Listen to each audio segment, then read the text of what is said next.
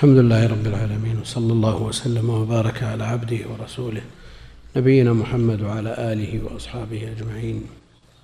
أما بعد ففي الدرس الماضي في حديث السبعين الألف الذين يدخلون الجنة بغير حساب ولا عذاب وبحث الصحابة رضوان الله عليهم في المراد بهم لأن النبي عليه الصلاة والسلام قال الخبر ولم يذكر الأوصاف التي يستوجبون بها هذا. فبحثوا عن هذه الأوصاف علهم أن تكون هذه الأوصاف مما تشمل مما يشملهم. فخرج عليهم النبي عليه الصلاة والسلام فأخبروه. فقال هم الذين لا يسترقون ولا يكتوون ولا يتطيرون وعلى ربهم يتوكلون. في بعض الروايات ولا يرقون. يقول ابن حجر وقع في رواية سعيد بن منصور عند مسلم ولا يرقون بدل ولا يكتوون. وقد أنكر الشيخ تقي الدين ابن تيمية هذه الرواية وزعم أنها غلط من راويها واعتل بأن الراقي يحسن إلى الذي يرقيه فكيف يكون ذلك مطلوب الترك؟ واعتل بأن الراقي يحسن إلى الذي يرقيه فكيف يكون ذلك مطلوب الترك؟ وأيضا فقد رقى رقى جبريل النبي صلى الله عليه وسلم ورقى النبي صلى الله عليه وسلم أصحابه وأذن لهم في الرقى وقال من استطاع أن ينفع أخاه فليفعل. والنفع مطلوب. فأم وقال وأما المسترقي فإنه يسأل غيره ويرجو نفعه وتمام التوكل ينافي ذلك. قال وإنما المراد وصف السبعين بتمام التوكل فلا يسألون غيرهم أن يرقيهم ولا يكويهم ولا يتطيرون من شيء. هذه خلاصة كلام الشيخ رحمه الله. في تعليل رواية ولا يرقون وهي عند مسلم. قال ابن حجر وأجاب غيره بأن الزيادة من الثقة مقبولة. وسعيد بن منصور حافظ وقد اعتمده البخاري ومسلم. واعتمد مسلم على روايته هذه زيادة من الثقة مقبولة وبأن تغليط الراوي مع إمكان تصحيح الزيادة لا يصار إليه. والمعنى الذي حمله على التغليط موجود في المسترقي موجود في المسترقي لأنه اعتل بأن الذي لا يطلب من غيره أن يرقيه تام التوكل فكذلك يقال له والذي يفعل غيره غيره ذلك به ينبغي أن لا يمكنه لأجل تمام التوكل. يعني إذا منع الاسترقاء إذا منع الاسترقاء فلتمنع الرقية. لأن القاعدة ما منع أخذه منع دفعه. ما منع أخذه منع دفعه. وإذا كان أحد الطرفين ممنوعا فالطرف الآخر أقل الأحوال أن يكون متعاونا معه على هذا الممنوع. إذا كان هذا ممنوع من الاسترقاء. فكيف أعينه على استعمال شيء ممنوع؟ لا يقال أنه لا يجوز أو حرام لا. وإنما هو رتب عليه ثواب عظيم دخول الجنة بغير حساب ولا عذاب فأنا أمكنه من فعل شيء مفضول فأنا أكون عونا له على ذلك. والقاعدة تقول ما منع أخذه منع دفعه. يخرج عن هذه القاعدة بعض الأشياء. من احتاج إلى شراء شيء ممنوع كشراء مصحف على القول بمنع بيعه. قالوا المشتري محتاج. يباح له أن يشتري المصحف لكن البائع لا يجوز له أن يبيع المصحف وهو آثم. أحيانا يحتاج إلى كتاب لا يوجد غيره. وهو وقف. محتاج إلى هذا الكتاب بيد أخيك لا يدفعه لك إلا بقيمة الآثم هو البائع والمشتري الحاجة تدفع عنه الإثم والقاعدة أن ما منع أخذه منع دفعه والعكس. لأن إباحة طرف ومنع الطرف الثاني أقل الأحوال في الطرف المباح أنه متعاون مع هذا الطرف الممنوع. النذر عقده ممنوع مكروه منهم من قال بتحريمه والوفاء به واجب. صرح كم من العلم أن هذا الباب عجيب من أبواب العلم. عجيب من أبواب العلم. تكون الوسيلة ممنوعة والغاية واجبة. وهنا الرقية مباحة والاسترقاء ممنوع. وإذا قلنا بتطبيق هذه القاعدة الراقي إذا طلب منه الرقية يقول للمسترقي أنا أنت ممنوع من الاسترقاء فلا أتعاون, أتعاون معك. الرقية في الأصل مباح. ما فيها إشكال. لكن طلبها خلاف الأولى. أو أن هذا الراقي يبحث عن المرضى الذين لا يطلبون الرقية.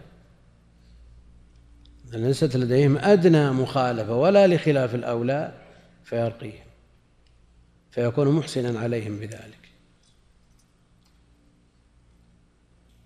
الجواب عن كلام شيخ الإسلام قالوا بأن الزيادة من الثقة مقبولة وسعيد بن منصور حافظ وقد اعتمده الأئمة. تغليط الراوي مع إمكان تصحيح الزيادة لا يصار إليه والمعنى الذي حمله على التغليط موجود في المسترقي. الإحسان بالنسبة للراقي والراقي ما فيه ميل. هل فيه ميل إلى المخلوق؟ المسترقي فيه ميل. ولا شك أنه يخدش في التوكل. ولولا أنه يخدش في التوكل ما مدح تركه الذي هو الاسترقاء. لكن الراقي هل عنده ميل بقلبه وحيد عن التوكل ولو يسير. لأنه يقول والمعنى الذي حمله على التغليط موجود في المسترقي لأنه اعتل بأن الذي لا يطلب من غيره أن يرقيه تام التوكل فكذا الذي يقال له الذي يفعل غيره به ذلك ينبغي أن لا يمكنه لأجل تمام التوكل. يعني يقول المسترقي لا شك أنه الاسترقاء طلب الرقية خلاف الأولى. فينبغي أن أن تمنع الرقية بطلب وبغير طلب. لأنه قلنا إن المسترقي فعل خلاف الأولى فالمرقي ولو من غير طلب لا بد أن يوجد في قلبه شيء من ذلك. لا سيما استشرف لذلك واستروح ومال إليه. وقد يكون تشوفه إلى الرقية أشد من تشوف الطالب. ولذلك حينما يكون التوكل غاية عند الإنسان فلا يطلب من يرقيه ولا يطلب من يطبه. هذا لا بأس أنه هو دخوله في الحديث لا إشكال دخول دخول أولي وعلى ربهم يتوكلون.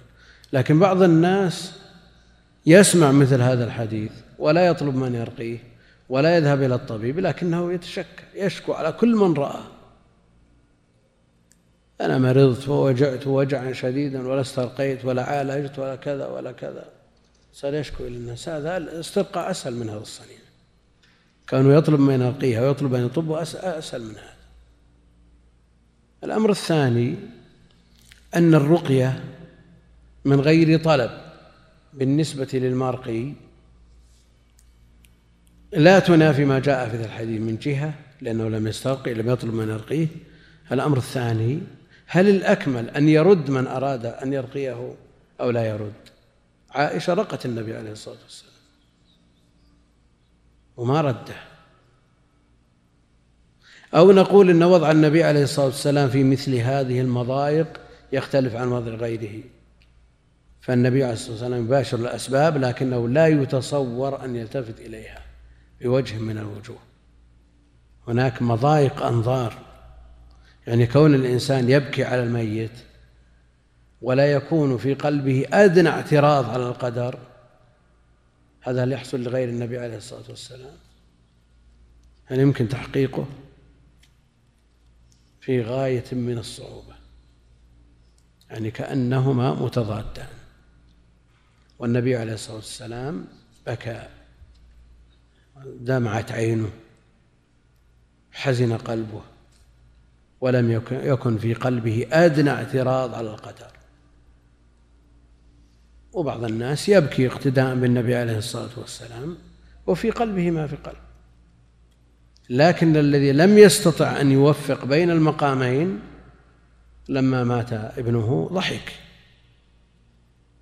النبي عليه الصلاة والسلام لما مات إبراهيم دمعت عينه حزن قلبه. وإنا لفراقك يا إبراهيم لمحزونون وعامة الناس يفعل هذا اقتداء بالنبي عليه الصلاة والسلام من وجه وهو دمع العين وحزن القلب. لكن ما الذي في القلب من الاعتراض على القدر؟ ومن يتصور أنه مثل النبي عليه الصلاة والسلام في عدم الاعتراض هذه من المضايق مضايق الأنظار. لكن هل يخص النبي عليه الصلاة والسلام بهذا فنقول لا يبكي أحد؟ لأنه لا يمكن أن يحصل البكاء مع عدم الاعتراض. الناس ما لهم إلا الظاهر. بكى اقتداء بالنبي عليه الصلاة والسلام فلا يلام. الذي ضحك لما مات ابنه خشية من اعتراضه على القدر.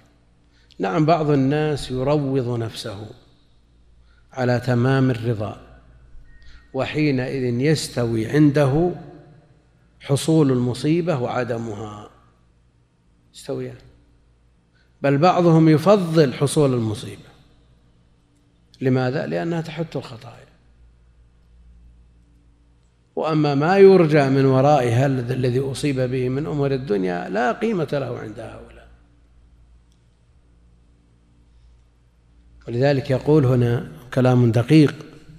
يقول والمعنى الذي حمله على التغليط موجود في المسترقي لأنه اعتل بأن الذي لا يطلب من غيره أن يرقيه تام التوكل. الذي لا يطلب وإن رقي. لكن قد يكون ميله إلى الراقي أشد من ميل من يطلب الرقية هذا بالنسبة للقلب. والتوكل إنما هو عمل قلبي. التوكل عمل قلبي. يستروح ويشرئب ويستشرف أن يأتي أحد من الصالحين فيرقيه لكنه لا يطلب. منطوق الحديث يدل على أنه داخل في السبعين الألف. وأقل الأحوال أنه جاهد نفسه. لكن يبقى أن ما كان ما غلط به شيخ الإسلام من تمام التوكل مخدوش بأن بعض من لا يسترقي يميل إلى الراقي بعضهم أشد من ميل من يسترقي. بعضهم يقول ارقني إذا لم يرقه ما صار في نفس الشيء. وبعضهم يستروح ويميل إلى هذا الشخص وإذا دخل عليه وزاره وهو مريض ثم خرج ولم يرقه حمل في نفسه عليه. وهو ما طلب رقية. أيهم أشد؟ يعني هذا قال له ارقني جزاك الله خير. وإذا لم يرقه ما صار في نفسه عليه شيء. والثاني ما قال له ارقي بصريح اللفظ لكن استشرف إلى هذه الرقية ثم لما لم تحصل حصل في نفسه عليه شيء. نعم هذه أمور قلبية والناس إنما يتعاملون مع الظاهر والسرائر موكولة إلى الله جل وعلا نعم ها؟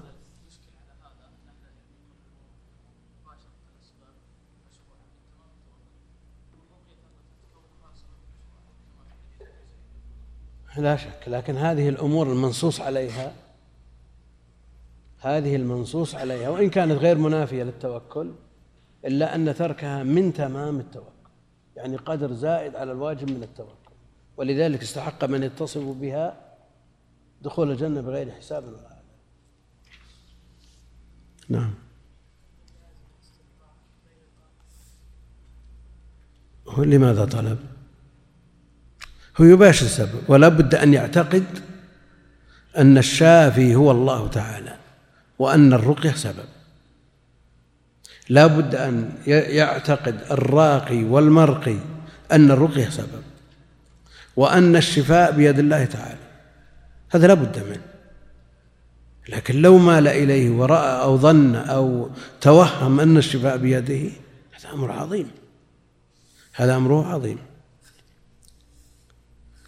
فكذا يقال له والذي يفعل غيره به ذلك ينبغي ألا يمكنه منه لأجل تمام التوكل وليس في وقوع, في وقوع ذلك من جبريل دلالة على المدعى ولا في فعل النبي صلى الله عليه وسلم له أيضا دلالة لأنه في مقام التشريع وتبيين الأحكام. يعني النبي عليه الصلاة والسلام حينما حينما يمدح هؤلاء ويفعل خلاف ما مدحهم لأنه مشرع. ويكون خلاف الأولى بالنسبة لغيره يكون بالنسبة له هو الأولى لأنه مشرع. فقد ينهى عن شيء ويفعله. لماذا؟ لبيان أن هذا النهي مصروف من التحريم إلى الكراهية.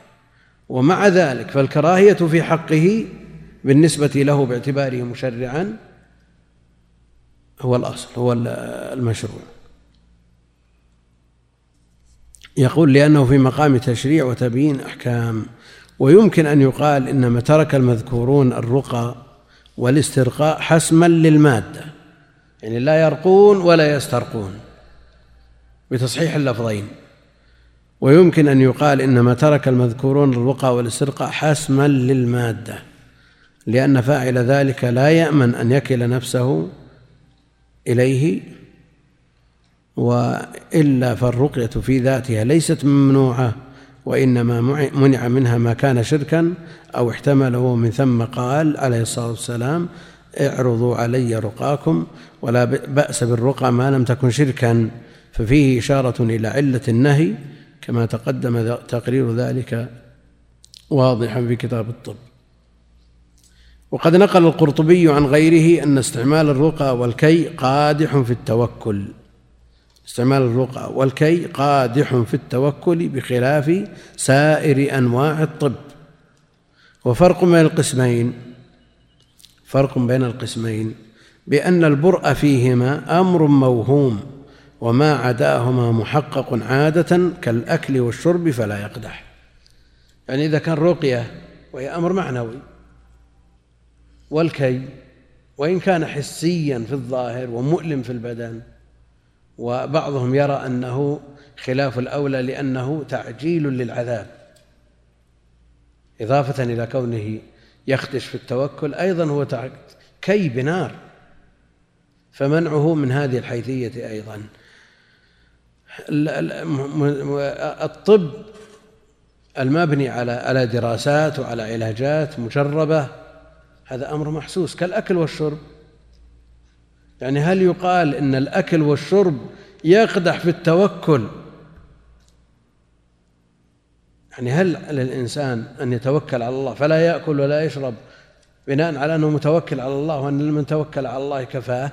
لن يموت؟ نقول الأكل والشرب أمر محسوس لا يقدح في التوكل بحال من الأحوال. كذلك العلاجات والأدوية المجربة المضطردة لا تقدح في التوكل لأنها أمور محسوسة كالأكل والشرب بخلاف الرقية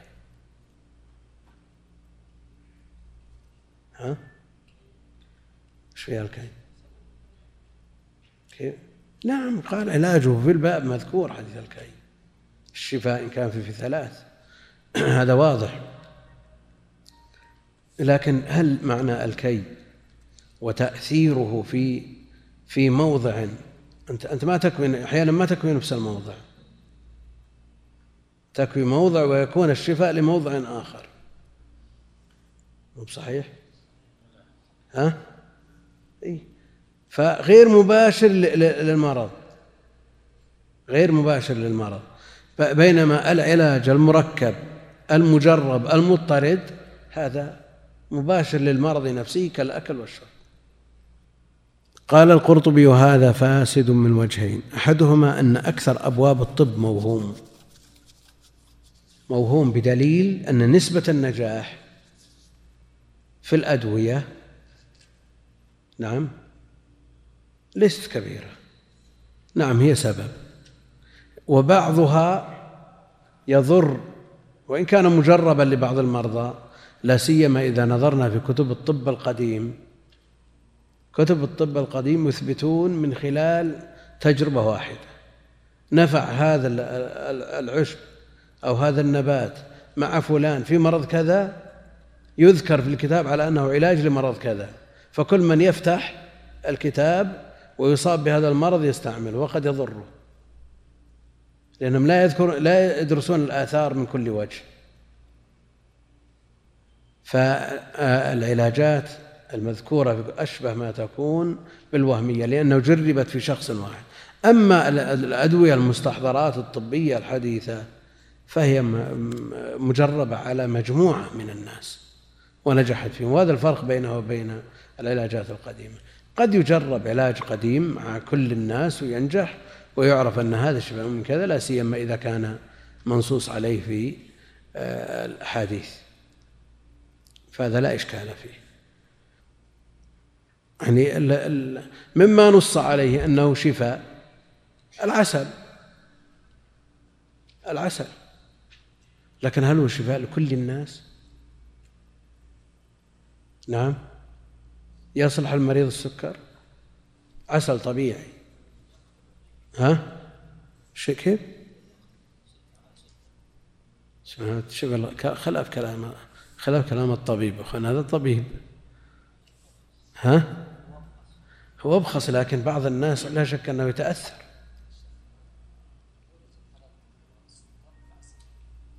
بجميع أنواعه لكن بجميع أنواع العسل.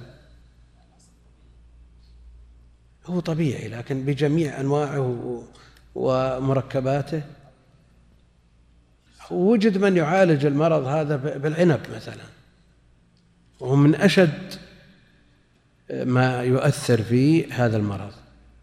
العنب مركز فوجد من يتعالج به. فكون بعض الأجساد تقبل مثل هذا لا يعني أن جميع الأجساد تقبل. لكن ويبقى أن العسل شفاء. العسل شفاء. ولا يعني أنه شفاء لفلان أنه شفاء لجميع الناس إنما هناك حالات قد تخرج عن هذه نعم.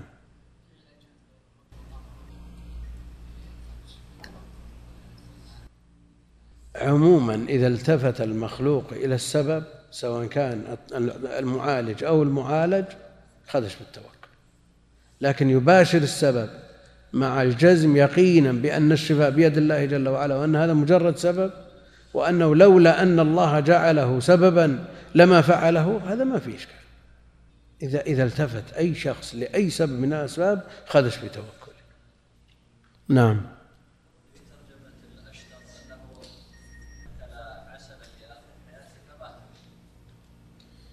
هذا أجل. مسلم رحمه الله أكل تمر ومات.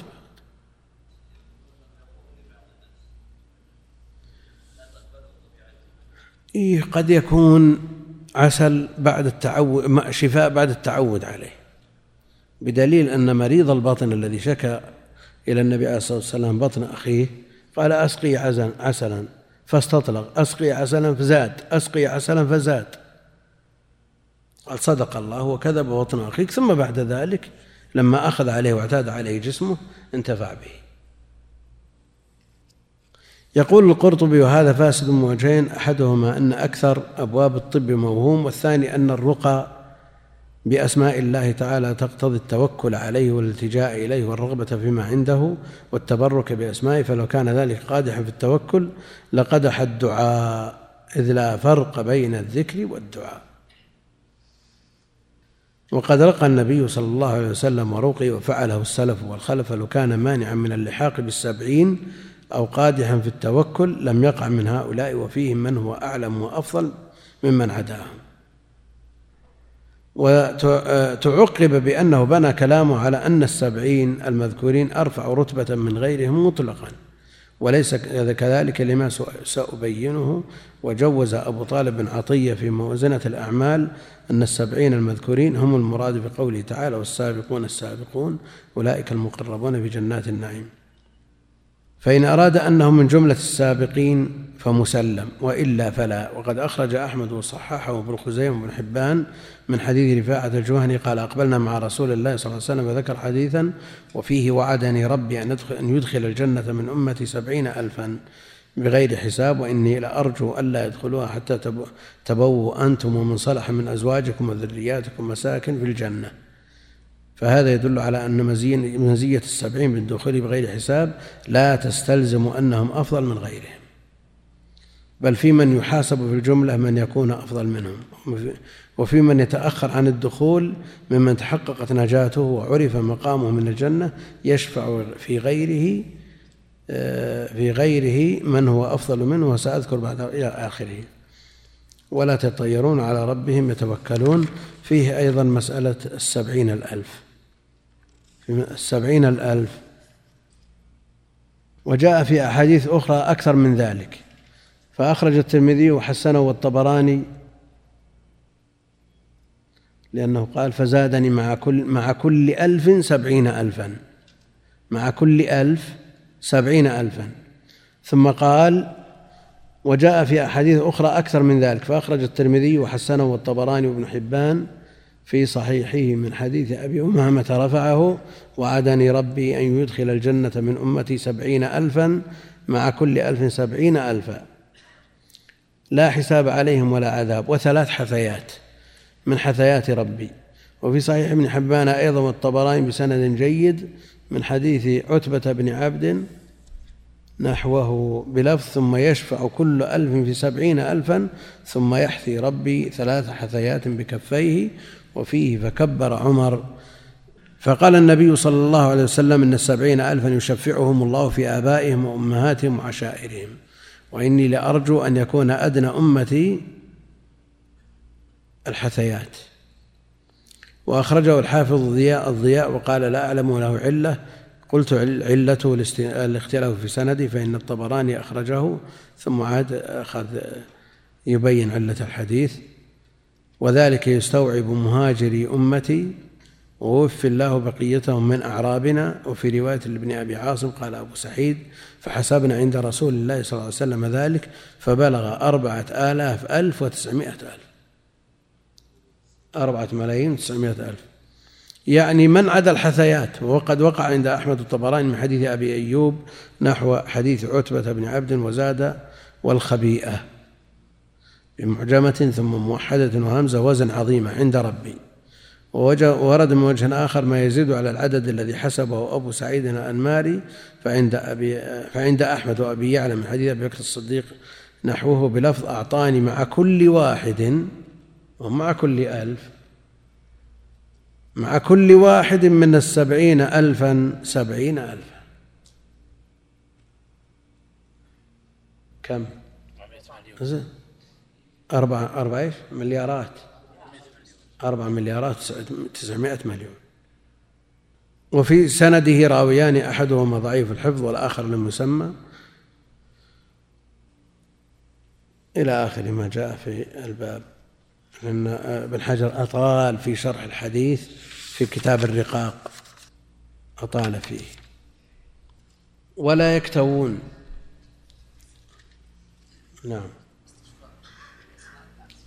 إيه.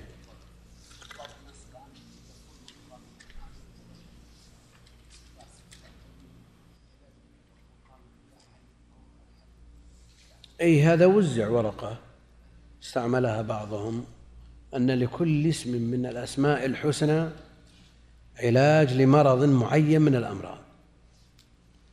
وهذا التعيين يحتاج إلى توقيف.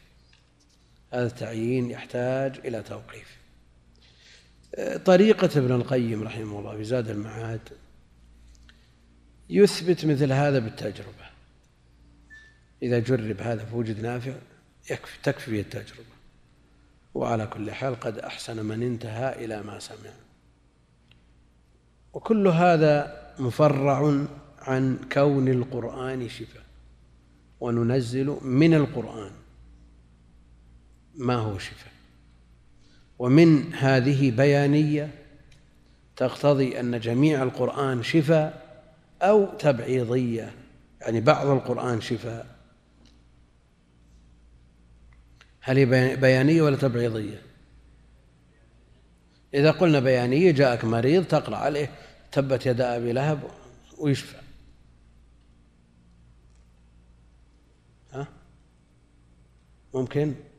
إذا قلنا بيانية ممكن اللي يمنع لأنه قرآن كيف؟ هو تؤجر عليه في كل حرف عشر حسنات لكن هل هي شفاء ولا لا؟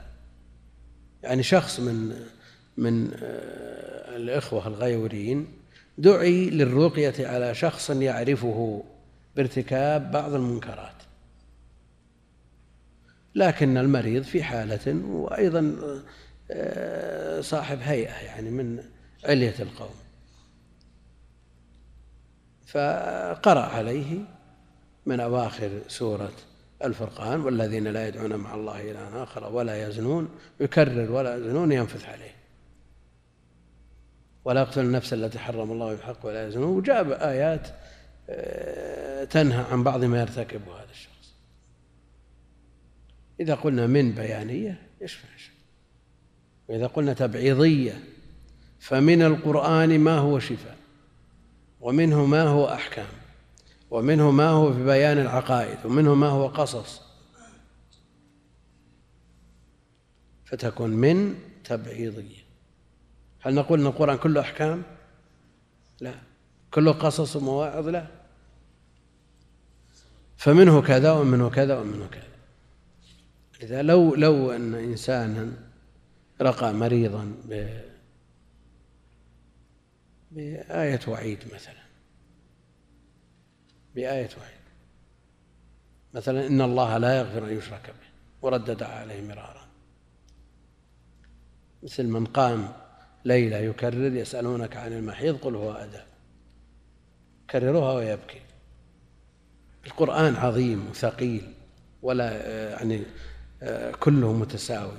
لكن الخلاف في تفضيل بعضها على بعض. معروف شيخ الإسلام يرى أن سورة الإخلاص أفضل من سورة تبت يدا أبي لهب والحديث يدل على الدليل يدل على ذلك. نعم. كيف؟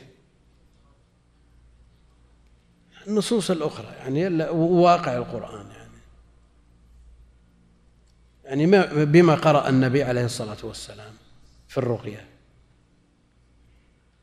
يعني جاء في الرقية الفاتح جاء الرقية بالمعوذتين جاء الرقية بآيات معينة لكن هل القرآن يقرأ كله على أنه رقية. ها؟ نعم حديث أبي سعيد لما قرأ الفاتحة على اللديغ قال وما أدراك أنها رقية. نعم.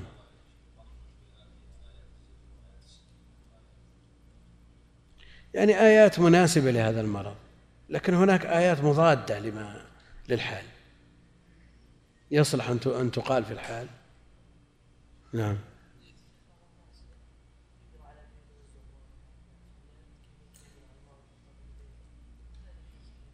الرقية في الماء ما فيها إشكال. نعم. ثبت ما فيها إشكال.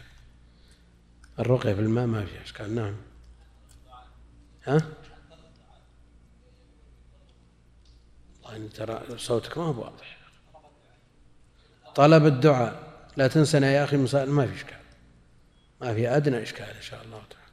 فعمر رضي الله عنه طلب من أويس بأمر النبي عليه الصلاة والسلام أن يدعو له. خلونا نكمل الباب يا إخوان. عاد. هم الذين لا يسرقون ولا يكتوون. الكي. جاء النص الصحيح على أن فيه الشفاء. على أن فيه الشفاء مثل الحجامة والعسل. أدوية نبوية شرعية. لكن ترك الاكتواء لا شك أنه من تمام التوكل. من تمام الواجب أو من تمام المستحب؟ المستحب. النبي عليه الصلاة والسلام كوى. سعد بن معاذ كواه. وهل اكتوى؟ منهم من يقول اكتوى. ونقلوا عن كتاب للطبري أنه اكتوى يوم أحد. لما شج عليه الصلاة والسلام. ولم يرد في ذلك إلا أن فاطمة أحرقت الحصير فذرت الرماد على الجرح. لا شك هذا فيه نار؟ لكن ليس هو الكي المعروف. يعني الرماد من أثر النار لكن ليس النار ليست النار مباشرة للجرح فيقال له اكتواء فهذا لا يدل على أنه اكتوى عليه الصلاة والسلام. لكنه فعل الكي بيده كوى بعض أصحابه. ولا يكتوون. عمران بن حصين كما في صحيح مسلم كان يسلم عليه سلم عليه عيانا في مرضه. يعني تسلم عليها الملائكة. فاكتوى فانقطع التسليم. اكتوى فانقطع التسليم. فندم على ذلك فعاد التسليم.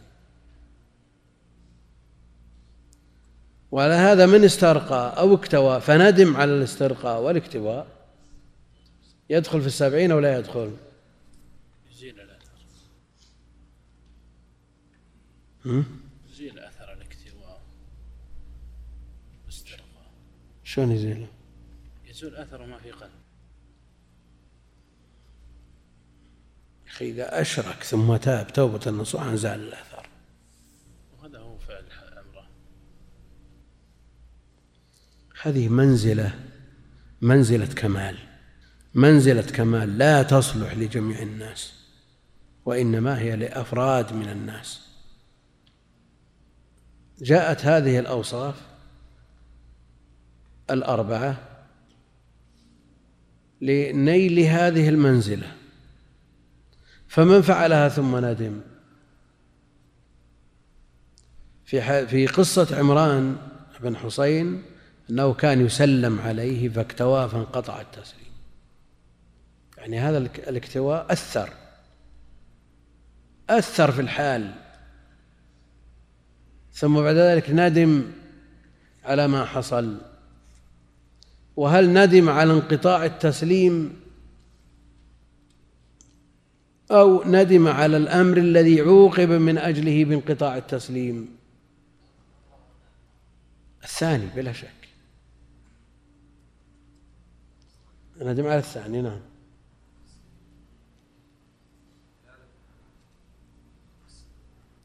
لكنه منزلة منزلة يمكن فوق السبعين. كون الملائكة تسلم عليه أحيانا يمكن فوق السبعين. لأن السبعين تحصل لمن دونه. ما حملناه ولكن أنا أقول ما دام أثر في هذا ألا يؤثر في هذا؟ أنا ما قلت هذا هو هذا لا. لا يفهم مني غير ما أريد. لا أنا أقول أثر. الكي أثر في التسليم. الندم رد التسليم. والكي يؤثر في الدخول في السبعين. فهل الندم يرده إلى السبعين؟ أنا أريد مسألة تنظير يا أخوان ما هي مسألة تطبيق.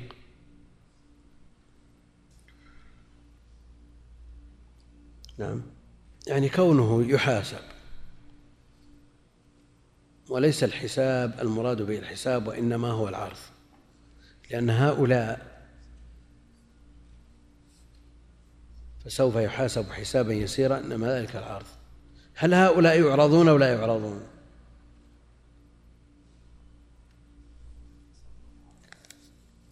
نعم. فسوف يحاسب حسابا يسيرا. ذلك العرض إذا قلنا أن الحساب هو العرض كما فسره النبي عليه الصلاة والسلام وهنا لا يحاسبون إذا لا يعرضون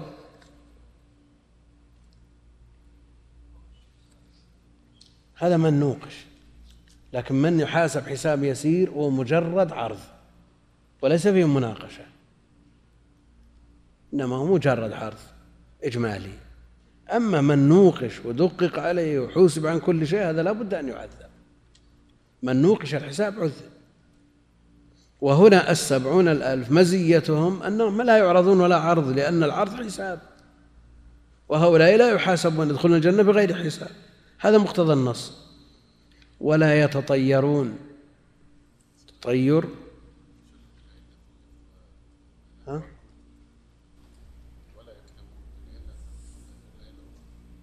لا شك أن العلة أولا مسألة العلاج بالكي علاج بالنار وقد نهي عن التعذيب بالنار.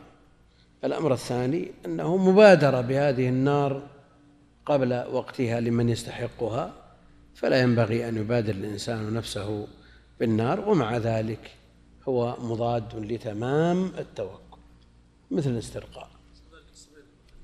ولا يتطيرون. ولا يتطيرون. طيرة شرك.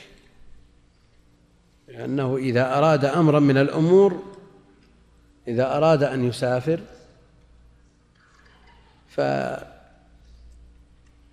فيتطير فإن جاءت أو مرت الطيور من شماله امتنع وإن مرت تشاءم وامتنع وإن مرت عن يمينه تفاءل. ومضى إلى سفره أو إلى أي أمر يريده. وهذا كانت الجاهلية تفعله. كان العرب في الجاهلية يفعلونه. ولا يتطيرون والطيرة قد تحصل للإنسان في نفسه. وما منا إلا ولكن الله يذهبه بالتوكل.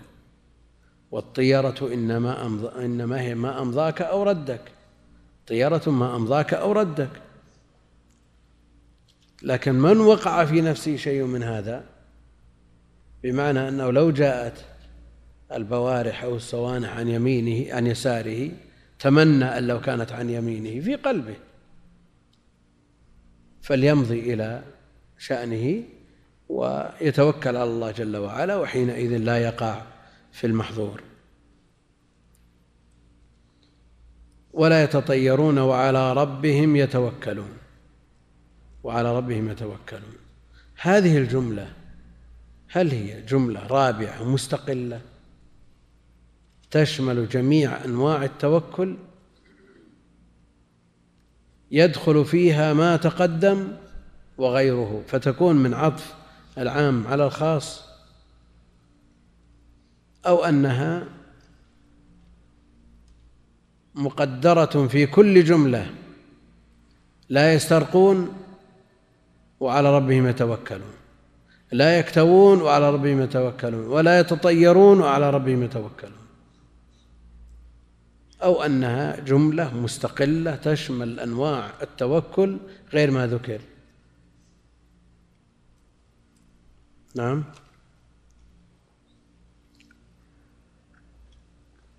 الآن الجمل السابقة الثلاث كلها مربوطة بالتوكل. ومزاولتها خدش في التوكل. إذن قال وعلى ربهم يتوكلون.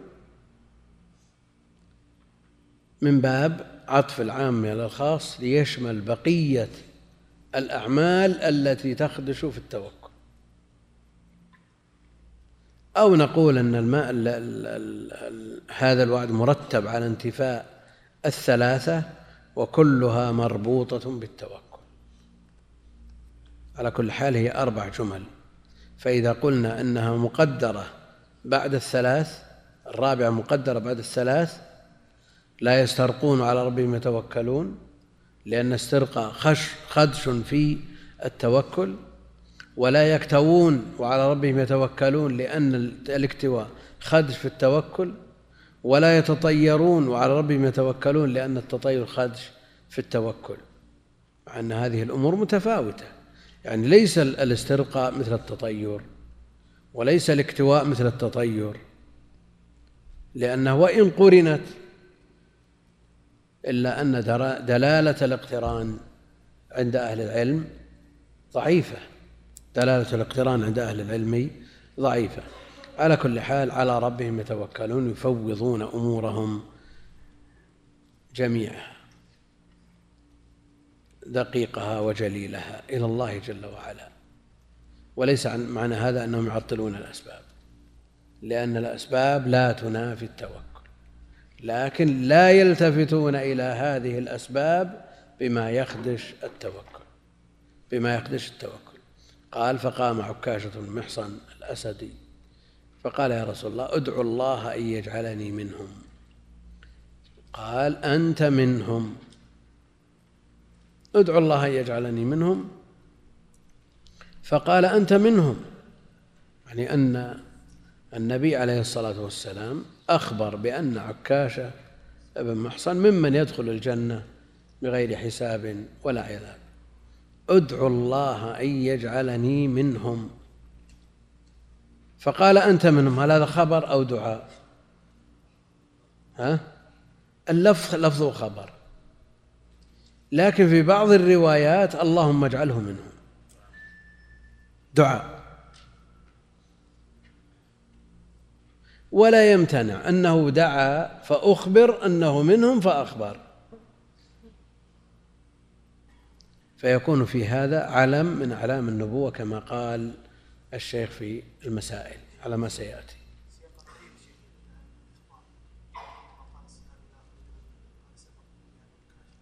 إيه لكن في بعض الروايات اللهم اجعله منهم. وهو يقول ادعوا الله أن يجعلني منهم. وهنا يقول فقال أنت منهم. هذه جملة خبرية. يخبر بأن عكاشة من السبعين الألف الذين يدخلون الجنة بغير حساب ولا عذاب وفي رواية قال اللهم اجعله منهم ولا يمتنع أنه طلب منه الدعاء فدعا له فدعا له ثم أخبر أنه أجيب دعاؤه فأخبره أنه منه وعلى هذا يكون علم من أعلام النبوة. أما مجرد الدعاء وإجابة الدعاء هذا يحصل له له ولغيره. عليه الصلاة والسلام. من أمته من هم مستجاب الدعوة. سعد بن أبي وقاص مثلا. مستجاب الدعوة. فإجابة الدعوة ليست من أعلام النبوة وإنما الإخبار بكونه منهم هو العلم من أعلام النبوة. ثم قام رجل آخر ثم قام رجل آخر فقال ادعوا الله أن يجعلني منهم. فقال سبقك بها عكاش. سبقك بها عكاش. يعني لو قال اللهم اجعلهم منهم أو قال أنت منهم قام ثالث ثم قام رابع ثم قام خامس ثم قام البقية كله كل يتمنى أن يكون منهم. ادعو الله يجعلني منهم وقال سبق سبقك بها عكاش. لأن هذا منهم من قال إن هذا الرجل منافق وأراد أن يرده بالأسلوب المناسب. بالاسلوب المناسب. ومنهم من قال إنه ليس بمنافق لكن خشي أن يطلب بعده من لا يستحق أن يكون منهم فيكون فيه حرج إذا قبل أحد ورد آخر. لكن قال سبقك بعكاشة ليسد الباب ويسد الذريعة لئلا يتتابع الناس بالسؤال فيسأل من لا يستحق ومن ليس أهلا بذلك. قوله يقول ابن حجر رحمه الله فقام إليه عكاشة بضم المهملة وتشديد الكاف ويجوز تخفيفها يقال عكش الشعر ويعكش إذا التوى حكاه القرطبي. وحكى السهيلي أنه من عكش القوم إذا حمل عليهم وقيل العكاشة بالتخفيف العنكبوت ويقال أيضا لبيت النمل ومحصن بكسر الميم وسكون الحاء وفتح الصاد يعني على زينة منبر. ابن حرثان من بني أسد ابن خزيمة ومن حلفاء بني أمية. كان عكاشا من السابقين للإسلام وكان من أجمل الرجال وكنيته أبو محسن. وهاجر وشهد بدرا وقاتل فيها. وقال ابن إسحاق بلغني أن النبي صلى الله عليه وسلم قال خير فارس في العرب عكاشة.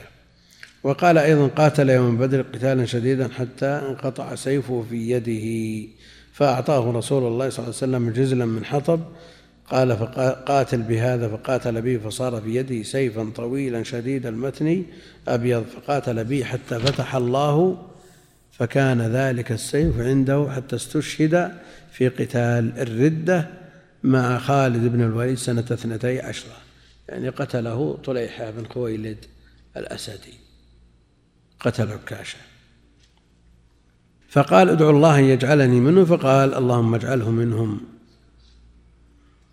يقول عند البيهقي من طريق محمد بن زياد عنه وساق مسلم سنده قال فدعا ووقع في رواية حسين بن نمير ومحمد بن فضيل قال أمنهم أنا؟ يا رسول الله قال نعم. ويجمع بأنه سأل الدعاء أولا فدعا له ثم استفهم قيل أجبت. يعني مثل ما ذكرنا. قوله ثم قام إليه رجل آخر وقع فيه من الاختلاف هل قال ادع لي أو قال أمنهم أنا كما وقع في الذي قبله ووقع في حديث أبي هريرة الذي بعده رجل من الأنصار. وجاء من طريق واهية أنه سعد بن عبادة أخرجه الخطيب في المبهمات. من طريق أبي حذيفة إسحاق بن بشر أحد الضعفاء من طريقين له عن مجاهد أن رسول الله صلى الله عليه وسلم لما انصرف من غزاة بني المصطلق فساق قصة طويلة وفيها أن النبي عليه الصلاة والسلام قال أهل الجنة عشرون ومائة صف ثمانون صفا منها أمتي وأربعون صفا سائر الأمم. ولي مع هؤلاء سبعون ألفا يدخلون الجنة بغير حساب قيل من هم؟ فذكر الحديث. فقال اللهم اجعل عكاشة منهم. قال فاستشهد بعد ذلك ثم قام سعد بن عبادة الأنصاري فقال يا رسول الله ادعو الله أن يجعلني منهم. الحديث وهذا مع ضعفه وإرساله يستبعد من جهة جلالة سعد بن عبادة فإن كان محفوظا فلعله آخر. باسم سيد الخزرج واسم أبيه ونسبته فإن في الصحابة كذلك آخر له في مسند بقي بن مخلد حديث. وفي الصحابة سعد بن عمارة الأنصاري فلعل اسم أبيه تحرف. قال سبقك بها عكاشة اتفق جمهور الرواة على ذلك إلا ما وقع عند ابن أبي شيبة والبزار وأبي يعلم من حديث أبي سعيد فزاد فقام رجل آخر فقال ادعو الله يجعلني منهم وقال في آخره سبقك بها عكاشة وصاحبه سبقك عكاشة وصاحبه. أما لو قلتم لقلت ولو قلت لوجبت. وفي سنده عطية العوفي وهو ضعيف. وقد اختلفت أجوبة العلماء في الحكمة في قوله سبقك بها عكاشة فأخرج ابن الجوزي في كشف المشكل من طريق أبي عمر الزاهد أنه سأل أبا العباس أحمد بن يحيى المعروف بثعلب عن ذلك فقال كان منافقا. وكذا نقله الدار قطني عن القاضي أبي العباس البرتي بكسر الموحدة وسكون الراء بعدها مثنات فقال كان الثاني منافقا. وكان صلى الله عليه وسلم لا يسأل بشيء إلا أعطاه فأجابه بذلك. ونقل ابن عبد البر عن بعض أهل العلم آه، نحو قول ثعلب. وقال ابن ناصر قول ثعلب أولى من رواية المجاهد لأن سندها واهن واستبعد السهيلي قول ثعلب بما وقع في مسند البزار من وجه آخر عن أبي هريرة فقام رجل من خيار المهاجرين وسنده ضعيف جدا مع كونه مخالفا لرواية الصحيح أنه من الأنصار. وقال ابن بطال معنى قوله سبقك أي إلى إحراز هذه الصفات.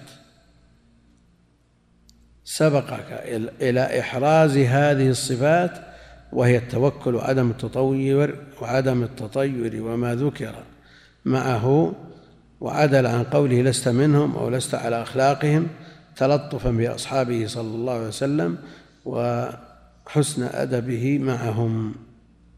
قال ابن الجوزي يظهر لي أن الأول سأل عن صدق قلب فأجيب وأما الثاني فيحتمل أن يكون أريد به حسم المادة. فلو قال الثاني نعم لأوشك أن يقوم ثالث ورابع إلى ما لا نهاية له وليس كل الناس يصلح لذلك. وقال القرطبي لم يكن عند الثاني من تلك الأحوال ما كان عند عكاشة فلذلك لم يجب إذ لو أجابه لجاز أن يطلب ذلك كل من كان حاضرا فيتسلسل فسد الباب بقوله ذلك وهذا أولى من قول من قال كان منافقا لوجهين أحدهما أن الأصل بالصحابة عدم النفاق فلا يثبت ما يخالف ذلك إلا بنقل صحيح والثاني أنه قل أن يصدر مثل هذا السؤال إلا عن قصد صحيح ويقين من تصديق الرسول صلى الله عليه وسلم وكيف يصدر ذلك من منافق وإلى هذا جنح ابن تيمية. وصحح النووي لأنه قد يقول قائل إن المنافق قد يصدر منه هذا لأنه أمر لا يكلف شيء إن حصل ولا ما ضر إن حصل ولا ما ضر يعني قل أن يصدر مثل هذا السؤال إلا عن قصد صحيح ويقين بتصديق الرسول وكيف يصدر يصدر ذلك من المنافق إلى هذا جناح ابن تيمية. يعني يستبعد أن يسأل. أصل المنافق في قرارة قلبه غير مصدق بشيء من الدين. لأنه يبطن الكفر فكيف يسأل؟ لكن قد يقول قائل أن هذا السؤال حصل ولا ما ضر؟ الله يجعل ها؟ كيف فيها؟ يعني هذا يدل على حرص على النجاة. هذا يدل على حرص على النجاة. ولا يكون الحرص على النجاة إلا من مصدق. وصحح النووي أن النبي صلى الله عليه وسلم علم بالوحي أنه يجاب في عكاشة ولم يقع ذلك في حق الآخر. وقال السهيلي الذي عندي في هذا أنها كانت ساعة أنها كانت ساعة إجابة علمها صلى الله عليه وسلم واتفق أن الرجل قال بعدما انقضت ويبينه ما وقع ما وقع في حديث أبي سعيد ثم جلسوا ساعة يتحدثون. في رواية ابن إسحاق بعد قوله سبقك بها عكاشة وبردت الدعوة أي انقضى وقتها. يقول ابن حجر قلت فتحصل لنا من كلام هؤلاء الأئمة على خمسة أجوبة والعلم عند الله تعالى. ثم وجدت لقول ثعلب موافقه مستندا ومستندا وما أخرجه الطبراني ومحمد بن سنج بن سنجر سنجر في مسنده وعمر بن شيبة بن شبة في أخبار المدينة من نقول شيبة. في أخبار المدينة من طريق نافع مولى حمنة عن أم قيس بنت محصن وهي أخت عكاشة أنها خرجت مع النبي صلى الله عليه وسلم إلى البقية فقال يحشر من هذه المقبرة سبعون ألفا يدخلون الجنة بغير حساب. كأن وجوههم كأن وجوههم القمر ليلة البدر. فقام رجل فقال يا رسول الله وأنا؟ قال وأنت؟ فقام آخر فقال وأنا؟ قال سبقك بها عكاشة قال قلت لها لم لم يقل للآخر؟ فقالت أراه كان منافقا. فإن كان هذا أصل فإن كان هذا أصلا ما جزم به من قال كان منافقا فلا يدفع تأويل غيره إذ ليس فيه إلا الظن. في رواية بالنسبة لهؤلاء السبعين الألف وهي عند البخاري رحمه الله. يدخل الجنة من أمتهم زمرة هم سبعون ألفا تضيء وجوههم إضاءة القمر ليلة البدر. فقام عكاشة بن محصن الأسد يرفع نمرة عليه فقال يا رسول الله ادعو الله أن يجعلني منهم. قال اللهم اجعله منهم. اللهم اجعله منهم. ثم قام رجل من الأنصار قال يا رسول الله ادعو الله أن يجعلني منهم فقال آه، سبقك بها عكاشة. في الباب نفسه عن سهل بن سعد قال قال النبي صلى الله عليه وسلم ليدخلن الجنة من أمتي سبعون ألفا أو سبعمائة ألف. شك في أحدهما متماسكين آخذ بعضهم ببعض حتى يدخل أولهم وآخرهم الجنة ووجوههم على ضوء القمر ليلة البدر. نعم.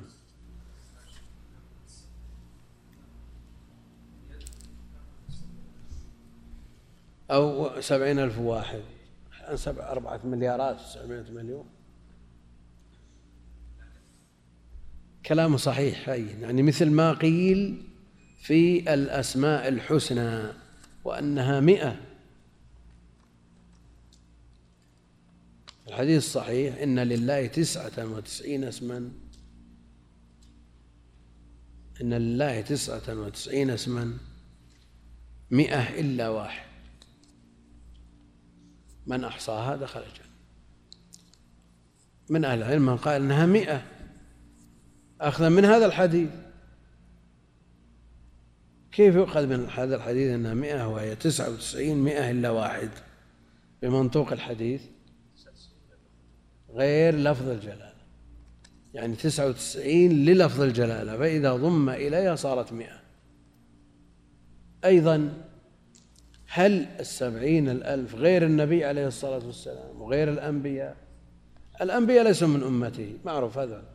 لكن هو عليه الصلاة والسلام. هل المخاطب يدخل في خطابه أو لا يدخل؟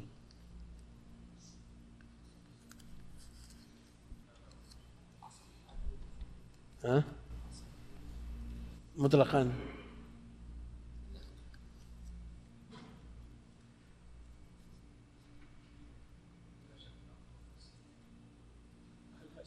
طيب لو اكتفى أو استرقى أبو بكر وعمر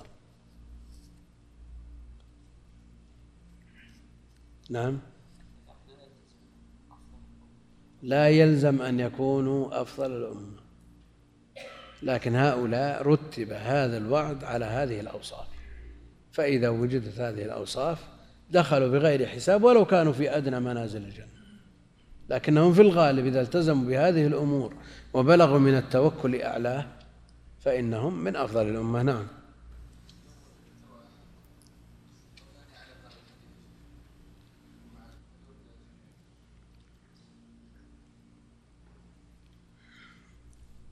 أما الرجاء يرجى أما الجزم فلا.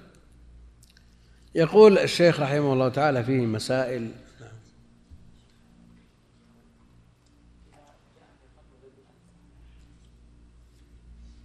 وما منا. كلام مسعود وما منا ولكن الله يذهب بالتوكل. وما منا إلا يعني حصل له شيء من ذلك. يعني شيء في القلب لا يعلمه إلا الله. وين؟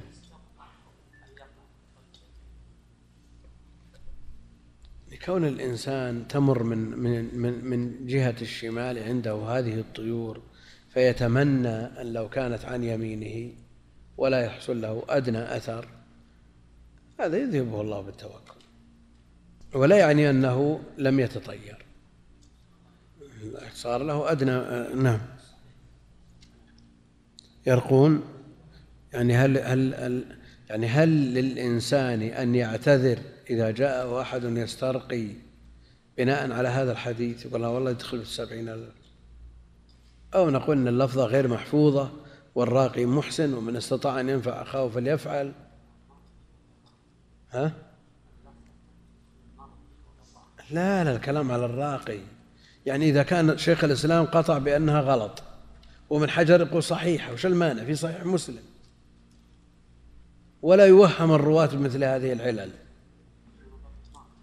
ها؟ لا خلى المرقي الراقي. يعني أن جالس تقرأ فقال واحد من الأخوان جزاك الله خير أحتسب اقرا عليه إيش تقول؟ تقول والله ما أنا ما أنا براقيك علشان أدخل في السبعين ألف. ها؟ شو؟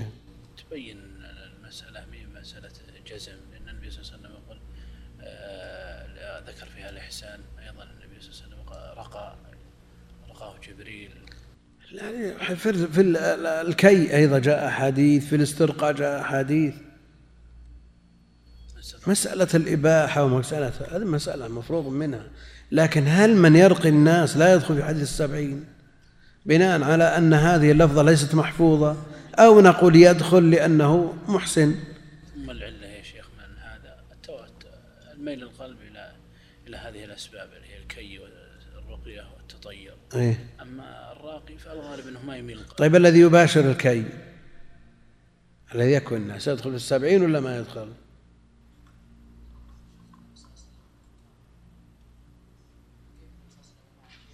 قد يفعل خلاف الأولى ويكون في حقه هو الأولى لأنه مشرع عليه الصلاة والسلام ولو لم يفعل ما عرفنا الحكم. يعني حث على عمرة رمضان ولا اعتمار. يقول شلون يحث؟ تعدل حجة حجة معي ولا يعتمر. نقول نعم. قد يترك ويكون تركه هو الأولى. نعم.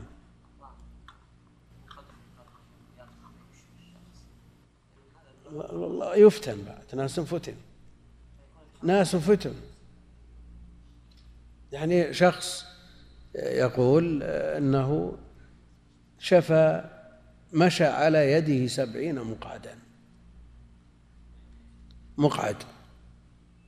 وأحرق سبعين مملكة شياطين. يعني هل هذا قلبه نظيف؟ الذي يقول هذا الكلام. وما القصد من هذا الكلام؟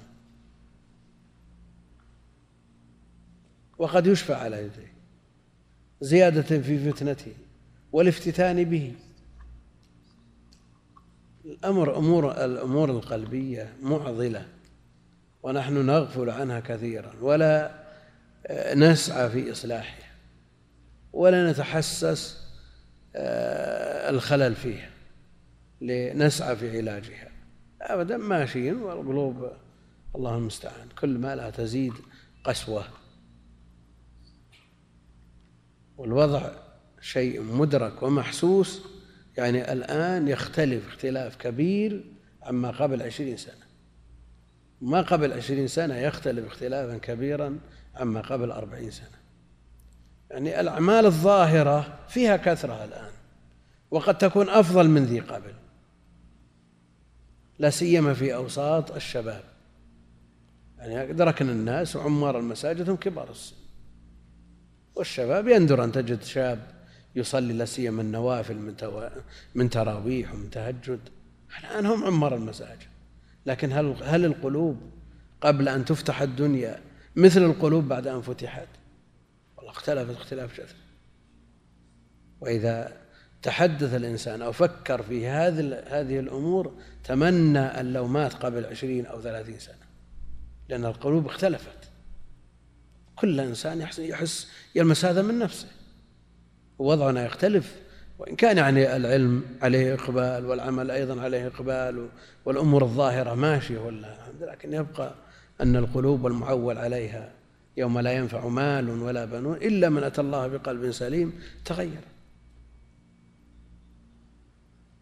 تجد الواعظ المؤثر في الناس الذي يبكيهم سابقا تجدها الآن من مثل الناس. المكاسب والمطاعم والمشارب كل شيء تغير. مع انفتاح الدنيا. والله المستعان. نعم.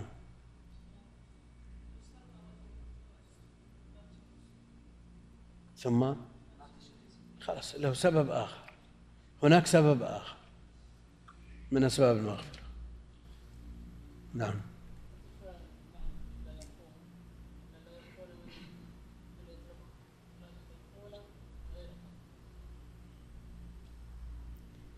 يعني من من يرقي المسترقي له حال.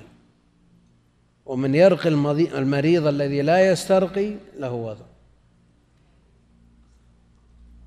ها؟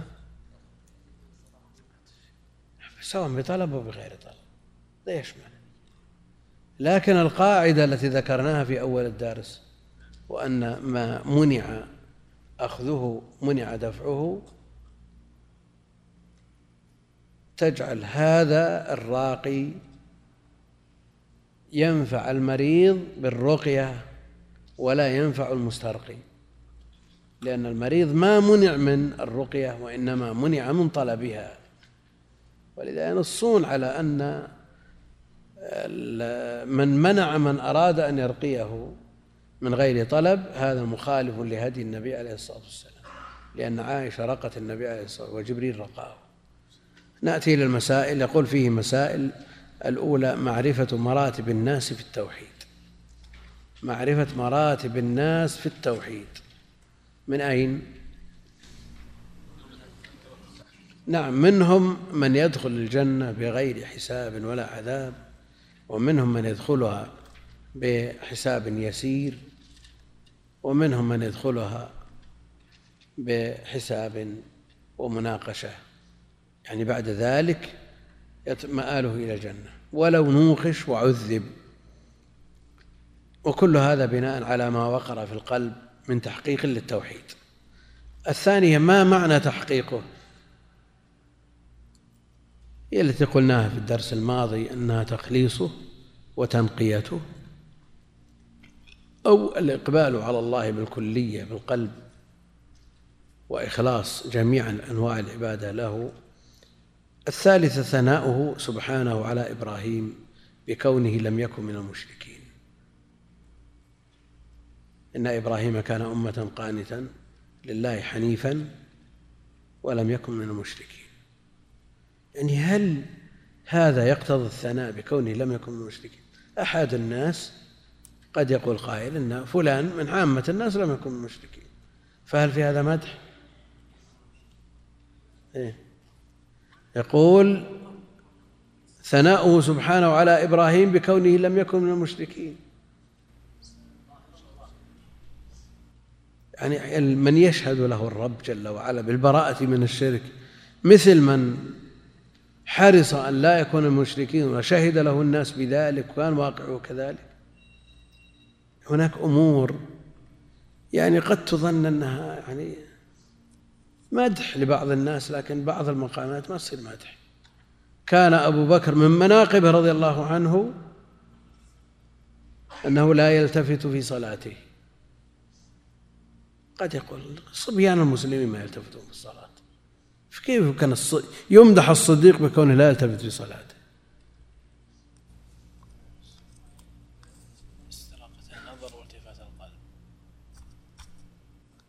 وكان رضي الله عنه لا يلتفت في صلاته.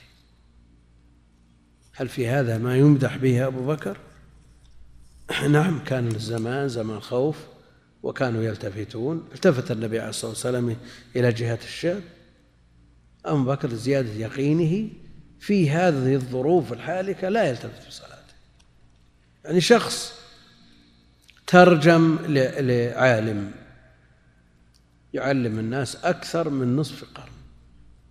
فذكر من مناقبه آه، حفظه الله أنه مأذون أنكح. وأنه المنقبة الثالثة أنه يبتدئ خطبة النكاح بخطبة الحاجة. هذه من المناقب. لكن من الذي شهد لإبراهيم أنه لم يكن من المشركين؟ هو الله جل وعلا. ما هي بشهادة فلان ولا علان. ومن مناقب هذا الشيخ المترجم أنه قال فلان واحد من الشباب يعني ما وصل إلى أن يذكر من طلاب العلم أنه قال قال فلان إنه بقية السلف. هذه المناقب لا شك أنها يعني تزري بمثل هذا الشيخ الذي يعلم الناس أكثر من نصف قرن ومعروف يعني بفضله وعلمه. لكن لا تقارن هذه مثل هذه. يعني كون أبو بكر رضي الله عنه لا يلتفت في صلاته صبيان المسلمين لا يلتفتون في الصلاة. قد يقول قائل مثل هذا الكلام. لكن مع ذلك الظرف ظرف هجوم أعداء وظرف حرب مع العدو ومع ذلك لا يلتفت مقبلا على صلاته ولا يلتفت. في وقت يجوز فيه الالتفات والنبي عليه الصلاة والسلام التفت إلى الشعب وهنا الشهادة والبراءة من الشرك من الله جل وعلا. وهنا يأتي تقرير هذه المسألة. ثناؤه سبحانه على إبراهيم بكونه لم يكن من المشركين. الرابعة ثناؤه على سادات الأولياء بسلامتهم من الشرك. إن الذين هم من خشية ربهم مشفقون والذين هم بربهم إلى والذين هم بربهم لا يشركون. سادات الأولياء. هل هذا من إضافة الصفة إلى الموصوف أو الموصوف إلى الصفة. يعني ثناؤه على السادات سادات الأولياء. وأما بقيتهم بقية الأولياء ما يدخلون في الثناء. أو أن الأولياء الموصوفون بكونهم سادة. فيكون من باب إضافة الموصوف من إضافة الصفة إلى إلى موصوفها. الأولياء السادة. والمقصود بهم جميع الأولياء بسلامتهم من الشرك وإلا من تلبس بالشرك يستحق أن يكون من الأولياء؟ في تاريخ لمنطقة سيناء مطبوع في مجلد كبير فيه مقبرة للأولياء الصالحين ومقبرة تقابلها للأولياء الشياطين. إيش معنى أولياء الشياطين؟ وكلهم يعتقد فيهم وكلهم نسأل الله يحصل عندهم من الغلو ما يحصل. تناقض. تناقض. ولذا قوله سادات الأولياء الأولياء كلهم لا بد أن يكونوا سالمين من الشرك وإلا ما استحقوا الولاية. الخامسة كون ترك الرقية والكي من تحقيق التوحيد. من تحقيق التوحيد. لأنه في الترجمة قال باب من حقق التوحيد دخل الجنة بغير حساب وهؤلاء الذين تركوا الرقية والكي يدخلون الجنة بغير حساب. السادسة كون الجامع لتلك الخصال هو التوكل. يعني جملة متعقبة لجمل. هل هي مرتبطة بالجملة الأخيرة أو تعود إلى جميع الجمل الثلاث؟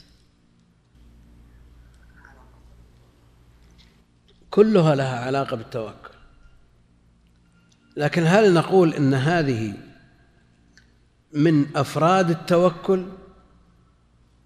ثم جاءت الجملة الأخيرة بالعموم لتشمل جميع صور التوكل فتكون من باب عطف العام على الخاص أو أنها مقدرة في الجمل الثلاث. نعم؟ اسمع شو يقول. كون الجامع لتلك الخصال هو التوكل. نعم.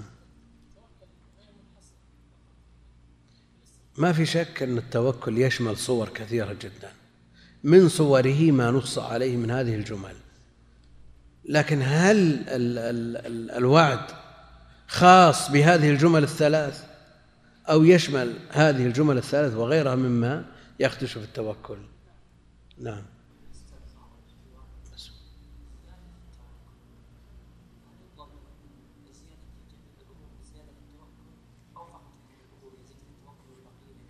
هذا هذا هذا الذي أريد تقريره. يعني لو ارتكب شيئا يخدش في التوكل غير الثلاث غير الاسترقاء وغير الاكتواء وغير التطير. يخدش في يخدش في القدر المسنون ما هو في القدر الواجب. يدخل في الحديث ولا ما يدخل؟ يعني باشر سبب. أثره في التوكل أعظم من أثر الرقية. غير ما نص عليه. يدخل في السبعين ألف ولا ما يدخل؟ إذا قلنا أن الجملة مستقلة رابعة مستقلة قلنا هذا يخرجه الجملة الأخيرة. وإذا قلنا أن الجامع لتلك الخصال أن الجامع لها دون غيرها هو التوكل قلنا أنه لا يخدش في التوكل إلا الجمل الثلاث. وش الصحيح؟ ما الصحيح؟ يعني فقط. يعني لو وجد سبب يخدش في كمال التوكل أكثر مما وجد. إي من الأيه لكنه أكثر وأوضح وأظهر مما ذكر من الثلاث.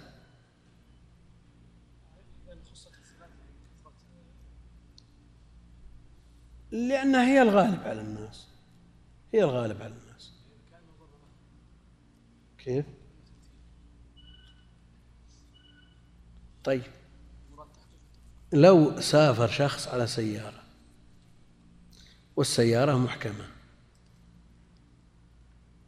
ومتينة وجديدة وراسية نعم ولما ركب تحسسها وتفقدها وجد فيها ما فيها عيب إطلاقا الكفرات ولا كل ما تحتاجه. وركب وضبط حزام الأمان ثم جاب حبال وربط نفسه زيادة.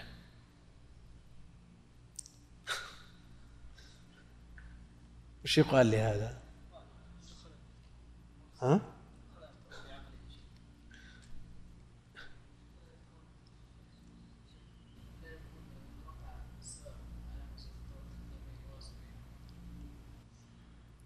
أنا أقول هل يدخل يخدش في السبعين الألف لأنه اختلق يعني مخل بقوله وعلى ربهم يتوكلون؟ أو نقول أنه ما هم الثلاثة المنصوص عليه فيدخل.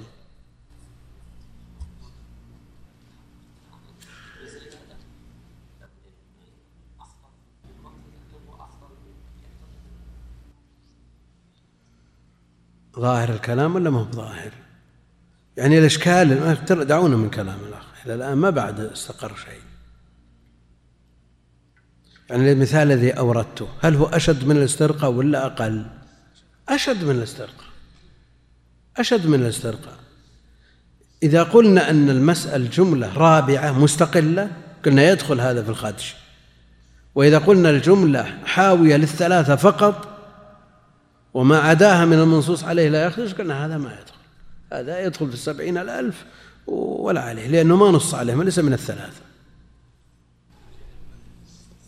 نعم. المؤلف يقول كون الجامع لتلك الخصال هو التوكل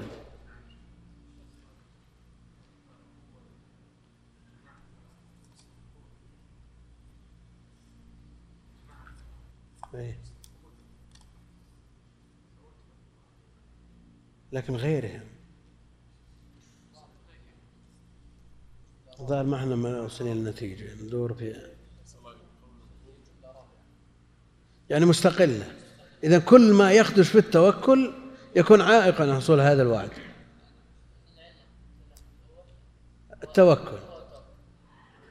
والعلة طردية يعني تقتضي كل ما وجدت هذه العلة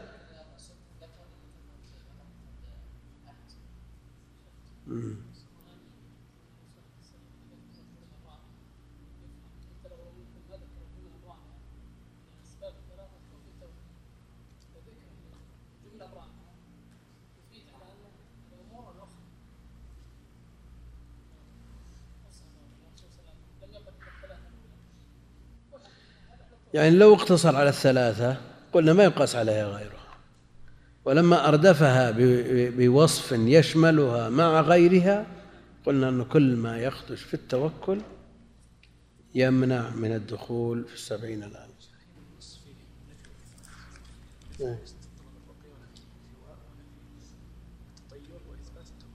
إيه شيء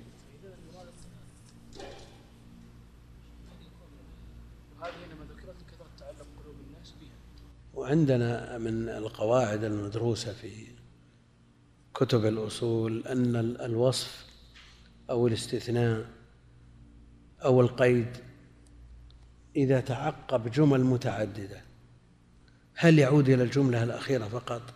نقول لا يتطيرون وعلى ربهم يتوكلون. ولا يعود إلى الجملتين الأوليين. أو نقول أنه قيد لجميع الجمل الثلاث. نعم. إذا قلنا يعود إلى الجمل الثلاث نتصور أن هناك من يسترقي وهو متوكل. ومثل هذا لا يقدح في دخول السبعين الآن. وهناك من يكتوي وهو متوكل. إذا قلنا أنها قيد الجمل الثلاث. ولا يكون الخدش إلا مع فقدان هذا القيد.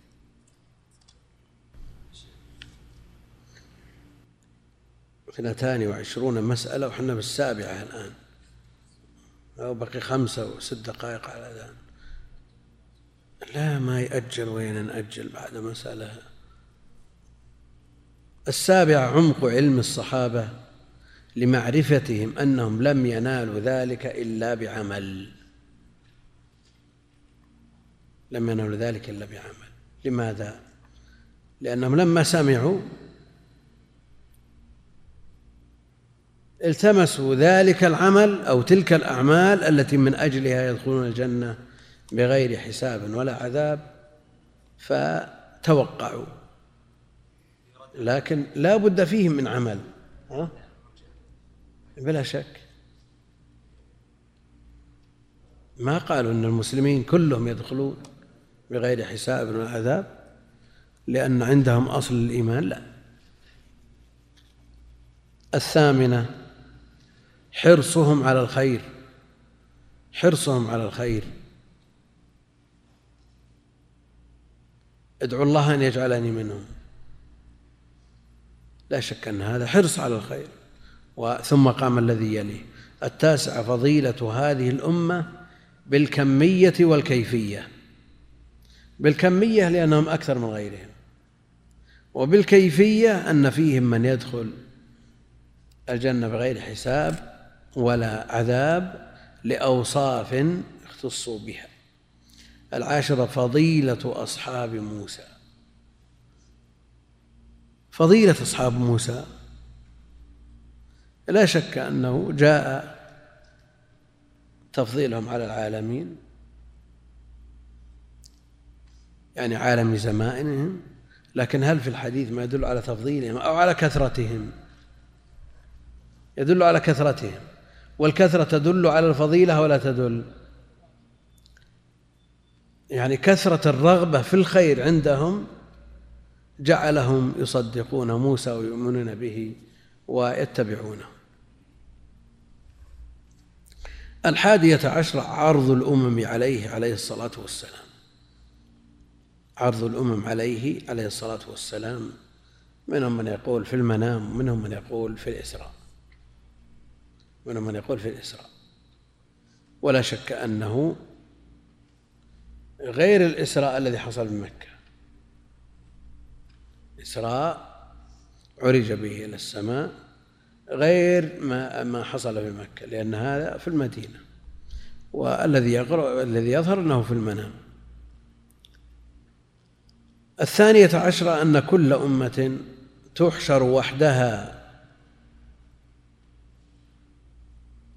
مع نبيها. لماذا؟ لأنه رأى النبي ومعه الرهط.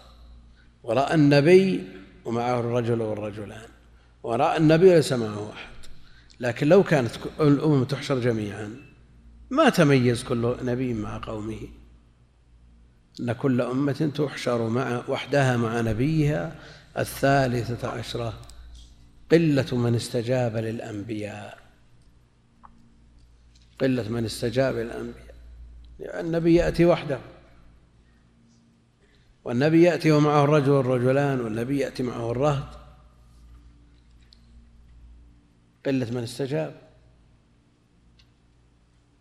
حتى بالنسبة للأمة الموسوية ومعه سواد كثير قد سد الأفق الذين لم يستجيبوا أكثر.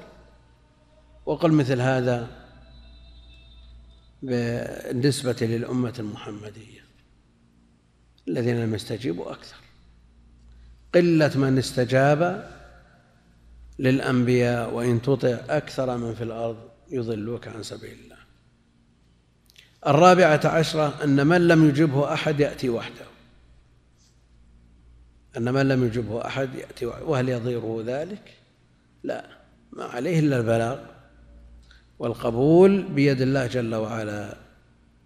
الخامسة عشرة ثمرة هذا العلم وهو عدم الاغترار بالكثرة وعدم الزهد في القلة. ثمرة هذا العلم يعني ما تقول والله تحقيق التوحيد الذي يدعيه فلان وفلان اثنين ثلاثة عشرة مئة والباقين كلهم على الضلال؟ يعني لما ظهرت الدعوة المباركة في هذه البلاد. وخالفها من خالفها كم نسبة من استجاب إلى من بالنسبة لمن عارض؟ قلة ولا واحد من ألف. هل ننظر إلى الكثرة؟ لو كانت هذه الدعوة صحيحة لاستجابها لها علماء الأمصار؟ لأن الأكثر عارضوها. ولما كان أتباع هذه الحفنة القليلة الشيخ رحمه الله يقول ثمرة هذا العلم وهو عدم الاغترار بالكثرة وعدم الزهد بالقلة. وحينئذ لا يغتر الإنسان بكثرة الهالكين ولا يزهد في الخير والحق لقلة التابعين والسالكين. السادسة عشرة الرخصة. في الرقية من العين والحمى. الرخصة في الرقية من العين لا رقية إلا من عين أو حمى كما تقدم. السابعة عشرة عمق علم السلف.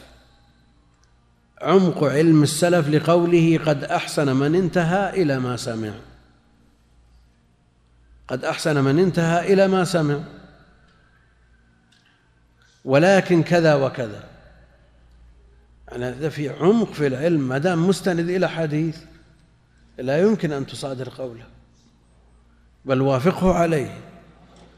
وأشعره بأنه على حق ما دام يتبع دليل. لكن أعطه ما عندك من علم يخالف هذا الدليل. فعلم أن الحديث الأول لا يخالف الثاني. لا رقية إلا من عين أو حمى. لكن هذا الكلام صحيح. لكن الذين لا يسترقون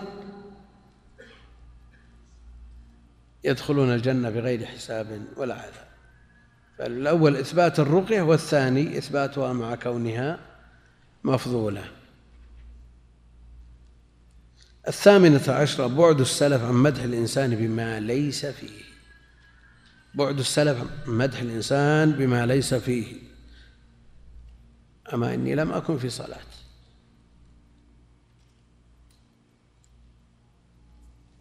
الآن ما, يفعله الإنسان عليه أن يسعى جاهدا لإخفائه لئلا يخدش هذا في إخلاصه.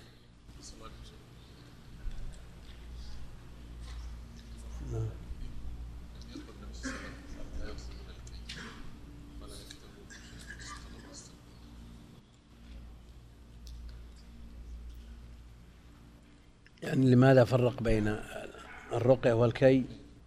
يعني لو أن شخصا جاء إلى شخص فكواه من غير طلبه. هل يكون مثل ما لو رقاه من غير طلبه؟ ها؟ هذا قصد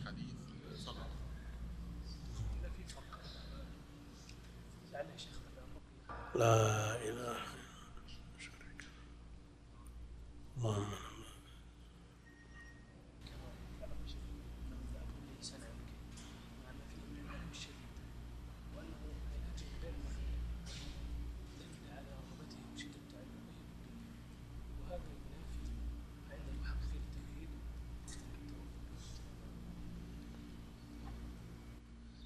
يعني يقول الأخ أن الرقية من غير طلب لا تقدح وإنما القادح الاسترقاء وطلب الرقية.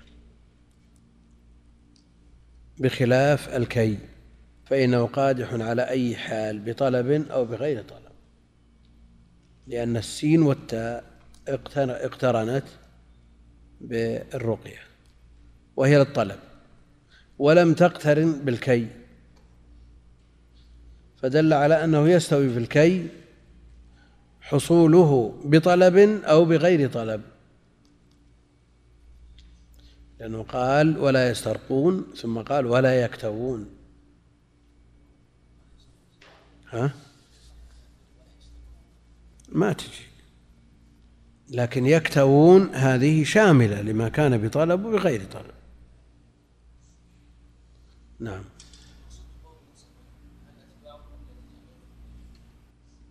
إلى نعالج المسألة هذه قبل. مسألة في الفرق بين يكتوون ويسترقون. ها.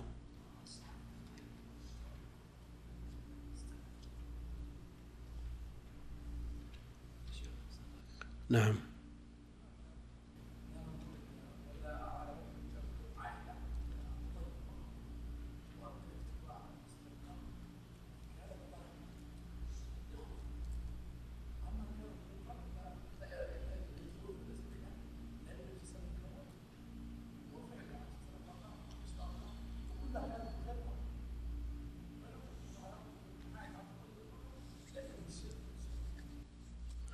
إيه لكن إذا قيدنا التطير بالتوكل قلنا إنه يمكن التطير مع التوكل والقادح إنما هو التطير مع عدم التوكل.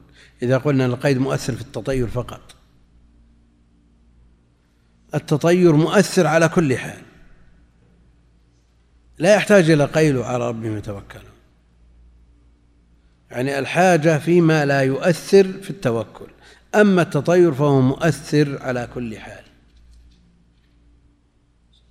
يقول بعد السلف عن مدح الإنسان بما ليس فيه بما ليس فيه وهذا من قوله أما إني لم أكن في صلاة.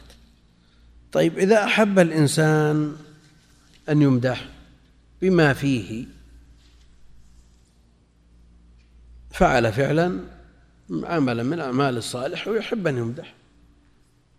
هذا يقدح في إخلاصه أو لا يقدح؟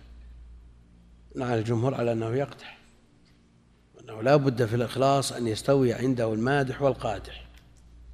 ابن القيم في الفوائد يقول إذا حدثتك نفسك بالإخلاص فاعمد إلى حب حب المدح والثناء فاذبحه بسكين علمك أنه لا أحد ينفع مدحه أو يذم أو يضر ذمه إلا الله جل وعلا. فيستوي عنده المدح والقدح الشيخ عبد الرحمن بن سعدي في تفسيره في أواخر سورة آل عمران قرر أن حبه للمدح بما يفعل لا يضر ولا يؤثر. أخذا من قوله يحبون أن يمدحوا ما لم يفعل. فدل على أنهم إذا أحبوا المدح والحمد بما يفعل أنه لا أثر لا لا يضر. يعني في أواخر قبل أن في خلق السماوات والأرض قبيلها نعم.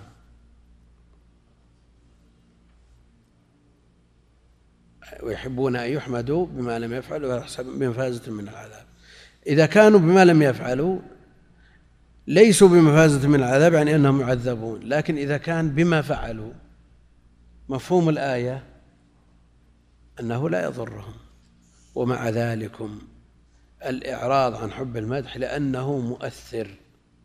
أي على أي وجه كان سواء بما فعلت ولا شك أن هذا من التعجيل. لكن إذا لم تحب وحصل المدح فذلك عاجل بشرى المؤمن. التاسعة عشرة قوله أنت منهم علم من أعلام النبوة وهذا بناء على أنه خبر. وقد وقع كما أخبر النبي عليه الصلاة والسلام فصار عكاشة ببقية حياته على الجادة حتى قتل شهيدا. ففي هذا علم من أعلام النبوة.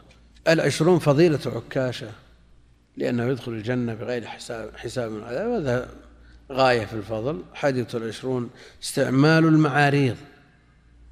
وفيها مندوحة عن الكذب في قوله سبقك بها عكاشة ما قال أنت لست منهم أو ما تستاهل أو ما تستحق. نعم.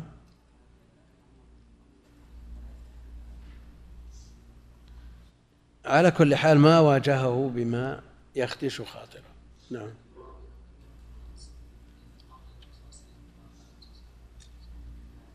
فيه يعني كونه لم يذكر اسمه يعني سترا عليه هذه جرت عادة الرواة أن لا يتنقل الاسم للستر على من تضمن الخبر شيئا من تنقصه. وعشرون حسن خلقه عليه الصلاة والسلام وأدب النبي عليه الصلاة والسلام الرفيع حينما أخبر عما يريد بأسلوب لا يقدح في آه، نفسية المتكلم. لأنه قال أنت لا لست منهم. أو قال أنت ما تستاهل ولا تستحق. هذه منزلة عظيمة ليست لك ولأمثالك. لا قال سبقك بها عكاشة. والله أعلم وصلى الله وسلم على نبينا محمد وعلى آله وصحبه أجمعين.